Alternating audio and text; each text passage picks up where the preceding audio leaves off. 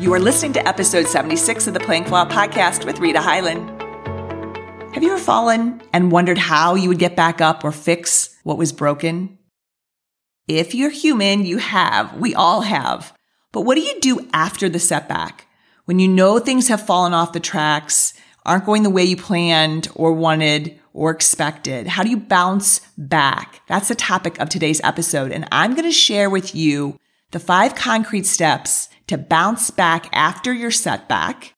I'm going to give you a, a surefire way to make peace with whatever undesirable situation you are currently experiencing, and how to get the mindset and your personal customized strategy to rise up and move forward without having to wait any longer.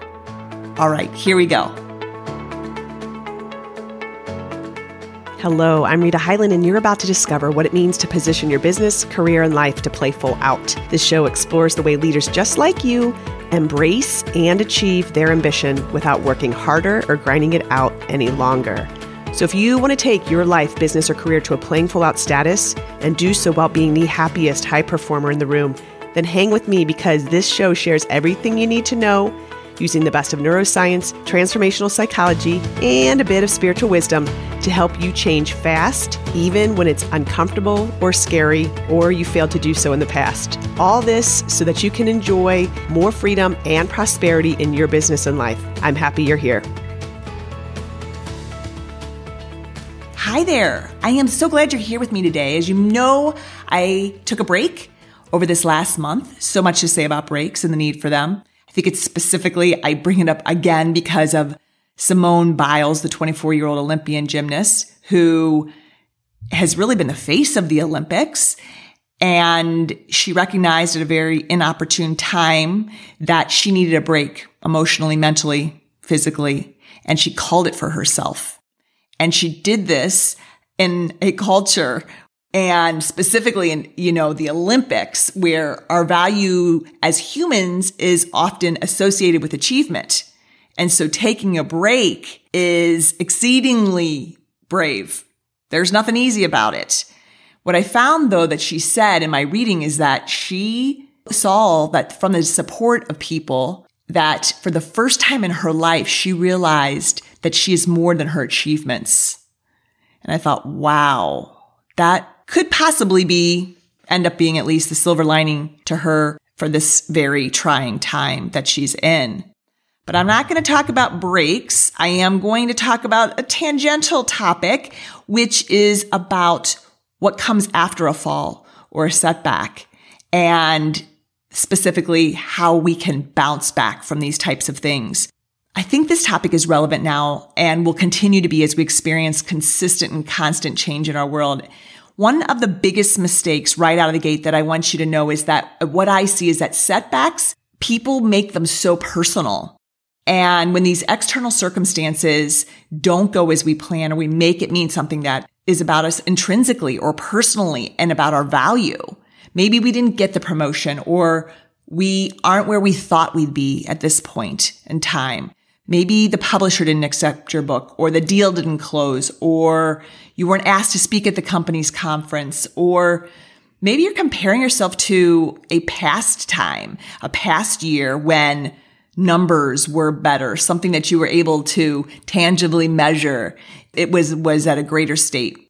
These are all common setbacks that people experience. Those aren't actually the problem. Believe it or not, those aren't the problem. The real problem is the meaning that we give to them. And that's why we get derailed oftentimes, and we're not able to bounce back, and we swim. We ignore these situations that we're in and these setbacks, and oftentimes even deny them, because we find them too scary to address, because we make them so personal. And we convince ourselves sometimes that they're not even real, you know, that they don't even exist. It's like, I liken it to a cat that puts its head underneath the curtain, even though its big bottom is is out there for all to see. And in the cat's mind, no one can see it. Everyone sees it, but just by putting our head in the sand or underneath the curtain like the cat, We, it doesn't mean it's not there. So this is the first very important step to bouncing back, is that we have to acknowledge what isn't working. We have to move beyond denial. If your spouse has suggested you separate and you chalk it up to being simply her having an emotional moment, then that would be an example of being in denial. If the business model's not working and you seem to just be waiting for hope to fix it or time to pass by, or maybe your partner's or your employee is complaining about something and you just let it pass or say you, you ignore it or say this, that will, they'll get over it. They're having a bad day.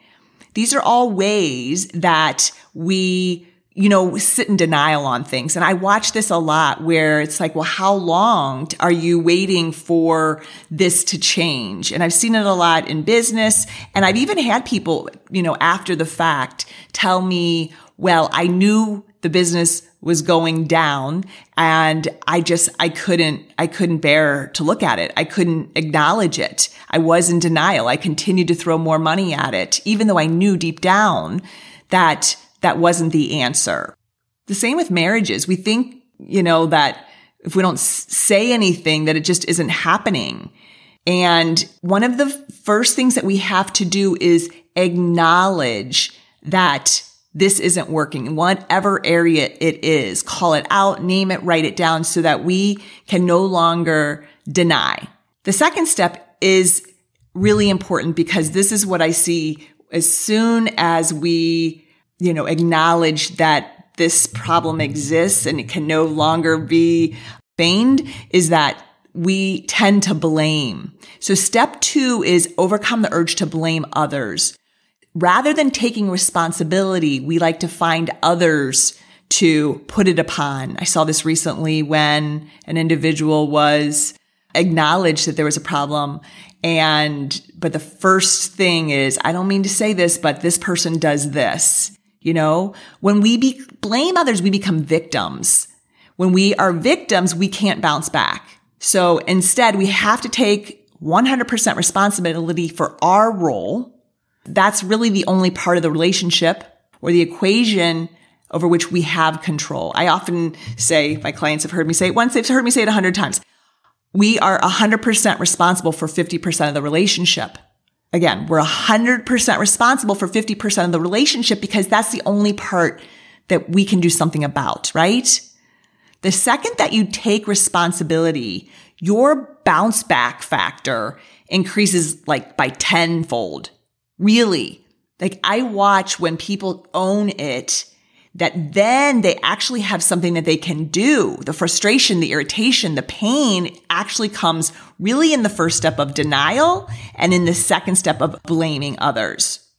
So again, make sure that whether that's, you know, one, if you're wanting to improve your work, you don't blame your boss for ignoring you. If you want to elevate your and enhance your relationships, make sure to own that one hundred percent of your fifty percent of the relationship is something that you can deliberately and consciously work on as opposed to waiting for someone else to do that. That is very invigorating. It's empowering as well. Step three, this is big. Don't live in the past. We have to choose to live in the present. We can learn from the past, but we don't live in it and expect to bounce forward, right?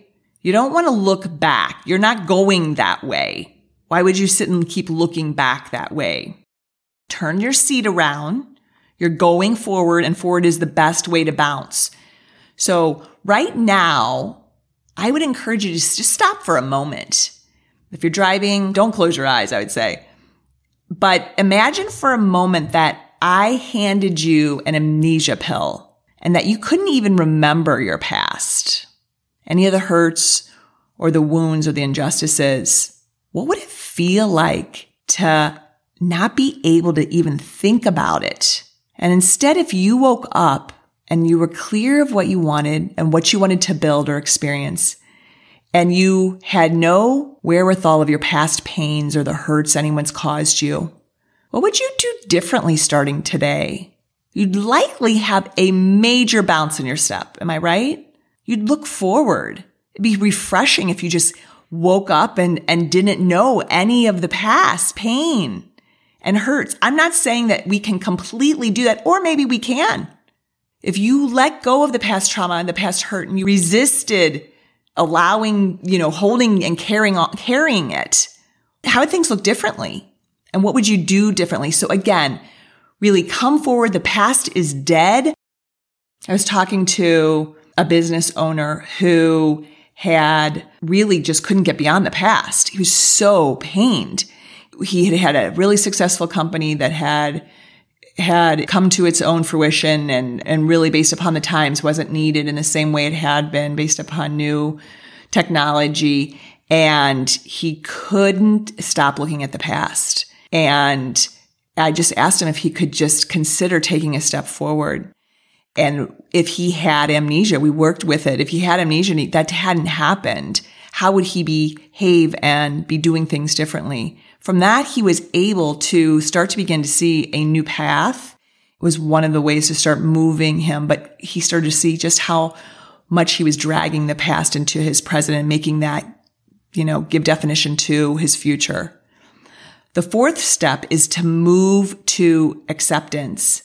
Really, ultimate acceptance means being able to be neutral about a situation versus being emotionally tied to it, in my opinion. Only can we really see clearly and take the next steps when we can accept what it is as reality. And when we do that, acceptance means really making new commitments and a willingness to change the way we're looking at things, change our skill set, change our habits, change our vulnerability levels. Big change, of course, usually means bigger results. So oftentimes I see people want to make small changes. For example, adding a date night each week is likely not the answer to a spouse who's recently requested a divorce.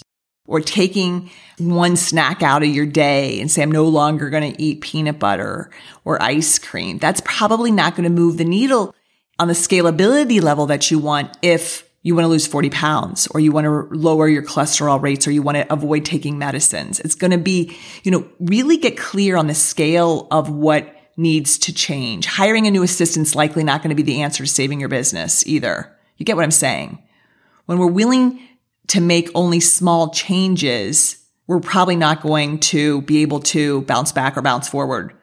It also usually means that we're still in that state of denial, where we think a small thing's going to be able, and we can't completely embrace and we haven't completely accepted. So allow yourself to admit the scale of the loss that you've had. Allow yourself to feel it. Acknowledge it, the pain of it. Feel into it. You don't have to deny it. But when you do this, then you're going to be able to take the steps to move forward, whether that is personally or professionally. Years ago, I was at a conference and I heard a teacher speaking, and she said something that really changed me. It was at a time when there were a lot of things I wanted and things I wanted to be different. There were a lot of people in the audience also talking and who felt the same way. She asked, what if you just gave yourself the gift of peaceful acceptance of what is? And remember, this was around the holidays when I heard this, and I just thought, wow, what a gift to simply accept what is. You know, it, it sounds at first so unambitious, or that we're relying on hope to accept things. But actually, when we stop fighting reality, such as the divorce that happened five years ago, or the son who's on drugs, or the person running government, or the loss of a friend, or the death of a parent, or a layoff that happened, when we stop resisting what is, when we can make peace with that, when we can have peaceful acceptance with what is, it is really life transforming. You stop being in a war and at a fight with the day, and you simply can look at what is and do something with that. It's very empowering. I realized that it was really a gift that we give ourselves so that we can move forward. We need to reframe acceptance also from a meaning of, like I said, laziness or hopelessness or being unambitious to just simply being at peace, because that's the place from which we should be making all decisions, from the place of peacefulness, not needing something to change in order for us to be happy. That's step four, peaceful acceptance with what is. Step five is to focus on what makes you come alive. Once you've accepted it, you can then regroup. And specifically when I say well, focus on what makes you feel alive is what's that twenty percent of your work that gives you eighty percent of your satisfaction and fulfillment? And do more of that. That, for example, for Simone Biles might change. She might start to become the role model for a whole new conversation. And who knows? Things happen for a reason. They happen actually to support us and to help us evolve. And I think that what we really need more of and what makes life easier is when we're working on the things that make us come alive, that we enjoy. It was Richard Bach's quote that says, I don't believe people are looking for the meaning of life so much as the feeling of coming alive. Remember that you aren't the person you were before the setback. And that's why even when I say bounce back, I don't even really believe it's bounce back. It's bounce forward. We don't want to bounce back to where we were, bounce back to who we were, because we aren't that person. We're in a different time. We're in a different season. We're a different person than we once were. Don't keep trying to recreate the old, even if it was a good time. Be awake and aware to who you are today and what it is that brings you joy, then give, makes you feel like you come alive, and listen to your best insight. One of the best ways that I learned to do this was to think of, I was asked to actually at another experience to think of a colleague or a friend, someone that was probably struggling and having a tough time, and maybe even with a specific situation that I was having it with, and to write to them, someone that we cared about, and then imagine um, what advice I would give them. I was actually had another client do this at some point, and I was working with him. He's really successful, and he'd fallen on hard times. And I said, what would you, as the expert in this industry, write to someone else in the same situation? And he did this. And then I asked him to change the name of the letter that he'd written to himself and to read it aloud back to himself, which he did. And it actually made him emotional because it was so patient, kind-hearted, compassionate, and it was something he wasn't giving to himself. That's a supportive way of hearing also your very specific and best advice. You are much smarter than you think. You're much stronger than you think. And really the only thing that has to change with you is that aspect of you that says that you're not enough. You know, we've heard be as kind to yourself, be as thoughtful with yourself as you would be to another colleague for whom you're giving expertise. And then take that advice. This is where you can get into your own specific steps. If this person was desperate for you to come and pull them out, what would you tell them to do? And I know you'd show up for them. So this is where you can show up for yourself in the same way. Sometimes you might find that your advice is for them to quit. And quitting might be the exact right thing to do based upon the here and now and where you're at as this evolved person post-setback. You know, you might be able to hear that when you actually take the break, when you quiet the busy, addicted mind. Let's summarize here the five steps to bounce back after a setback. Step one, acknowledge what isn't working. Step two is overcome the urge to blame others. Take one hundred percent responsibility for the experience you're having, both at work and in your home and personal world. Step three is don't live in the past. Move to the present. Think of taking an amnesia pill. You are living in the present. The past is dead. Step four is have peaceful acceptance. Make peaceful acceptance with what is. No more fighting with reality and getting in a war with it each day. Get real. Step five is refocus or reinvent on the twenty percent that makes you come alive. Do this by giving yourself the advice you'd give someone else, a friend, family member, or your colleague. Here's the thing. If we had faith that everything happens for a reason, we would understand that sometimes life doesn't give us what we want, but it, it's not because we don't deserve it. It's not because we're not enough. It's because we deserve it, but it wants us to have more. Life wants us to experience more and even something better That's what we have to remember, that there are reasons that we can't see. And as I said, I think Simone Biles is a perfect example of this. It's early. We can't see it, but she's already changing the conversation around mental health and achievement, around breaks, and probably a number of other things. She's a role model, and she's only twenty-four, and she's likely going to be more contributive to the world than she has been already and that she could already imagine. Remember, if you're living life, you will be failing. You will be falling. If you're really playing full out, if you're really out there, it's not if, it's when. Therefore, you're going to need these five steps. You can keep them in your back pocket. You know, the, the proof, or the client I just mentioned before, he couldn't get out of bed. He was so down, so depressed. But today he's begun three new businesses that are, over the past five years, are just soaring. I know this because he forces his friends to come to talk to me whenever they hit a speed bump. And they, you know, that's the way he pays it forward and passes it on. And that's because he used these exact five steps after a really significant setback for himself. Okay, your call to action. I want you to think of an area in your life, or your work, your business, or your relationships, where maybe things are feeling a little off kilter. Maybe you've been ignoring or denying it. Maybe you know it. Maybe you've moved beyond step one and you have owned that it's happening. You want to even take responsibility. Remember to move to step three. Don't live in the past. Cut the cord. Start to make a peaceful acceptance with what is, so that you can move on to refocus on what it is that does make you come alive and create your new pace, your new customized steps for yourself. You'll get clarity on this when you do these steps in the exact order. Move through the five steps. Be patient with yourself as you do it. And just, ex- and, and be curious, you know? I hope this helps you now, or like I said, that you keep it in a space, in a place you can come back to. Life is a dance. It is two steps forward and one step back. We get frustrated when we make it personal and say that it should be something that it always should be in a linear, straight line, you know, and that we judge ourselves and are harsh and critical. When we know how to bounce back and be nimble, keep our hips moving, and we're patient and self-aware, we can trust that the tide's going to turn again, and we actually will indeed bounce forward. So I'm sending all my best to you this week.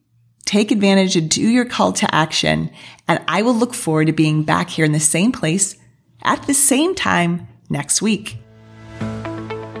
Thank you for being with me today. By you listening to this, it tells me you're interested in growing yourself, and likely not just for yourself, but to positively influence others as well. If you enjoyed this podcast, go ahead and share this with your friends and colleagues. When leaders like you grow yourself and then grow others, we all are positively impacted. If you have questions, I'm here to answer them, and may even use them in our upcoming podcasts. Go ahead. You can send those questions to breakthrough at rita hyland dot com. Remember, a half version of you is not enough. The world needs the full version of you at play. I look forward to seeing you on our next podcast.